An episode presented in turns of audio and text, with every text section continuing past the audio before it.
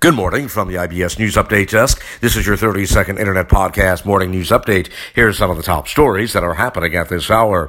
New York City subway is extending overnight hours as concerns mount about safety and mental health. Also this morning, a teen plunges through thin ice at the Central Park Pond.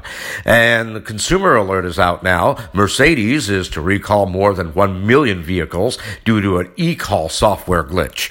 And that is your 30 second internet podcast morning news update for now. We'll have more podcast news updates throughout the day. Until then, from the IBS News Update Desk, I'm Nicholas Anastas, wishing you a very good morning.